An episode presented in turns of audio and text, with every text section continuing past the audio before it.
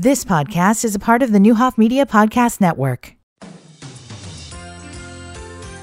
Good morning, everyone. I'm Steve Brandy on W D A N News. In the nearly two and a half years since the disappearance and death of twenty fourteen Danville High School graduate Jelani Day, his mother, Carmen Bolden Day, has been on a mission to bring resources to the families of missing minorities. Day was starting a graduate program at Illinois State University when he disappeared in August of twenty twenty-one.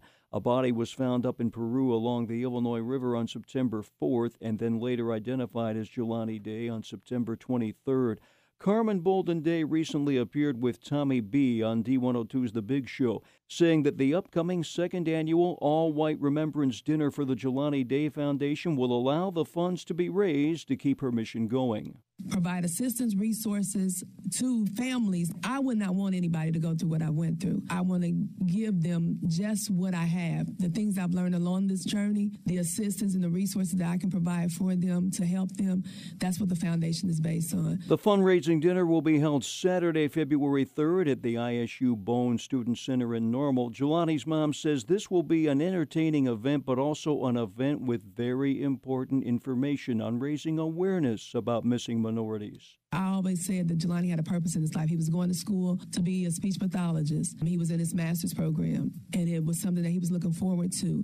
So in his absence, I'm going to be that voice to fulfill the purpose in his life. There will be some special guests at this event, including a legislator who helped with what became a state law at the start of twenty twenty-three. If a body is found in Illinois and not identified within seventy-two hours, the F B I must be notified. As of January first of two thousand twenty-three, there was a bill passed in Jelani's name. It's the Jelani Day bill.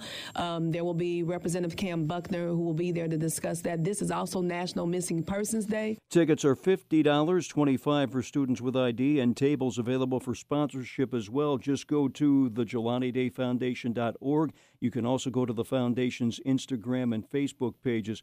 Carmen Bolden Day mentioned that Jelani was encouraged to be a speech pathologist after often sticking up for a friend with a speech impediment when he was younger. She also mentioned that the reason this event is formal as an all-white remembrance dinner is because Jelani Day had asked his mom for an all-white formal event for his twenty-sixth birthday.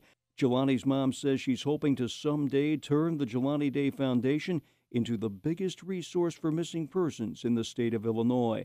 To hear all of Tommy B's interview with Carmen Bolden Day, go to our website, Vermillion County First dot com, click on the podcast section, look for The Big Show. Quick reminder, today is an e-learning day for Danville District one eighteen due to the extreme cold. From the Vermillion County First dot com news studios, I'm Steve Brandy. You've been listening to the Neuhoff Media Podcast Network. For more, visit Neuhoff Media dot com.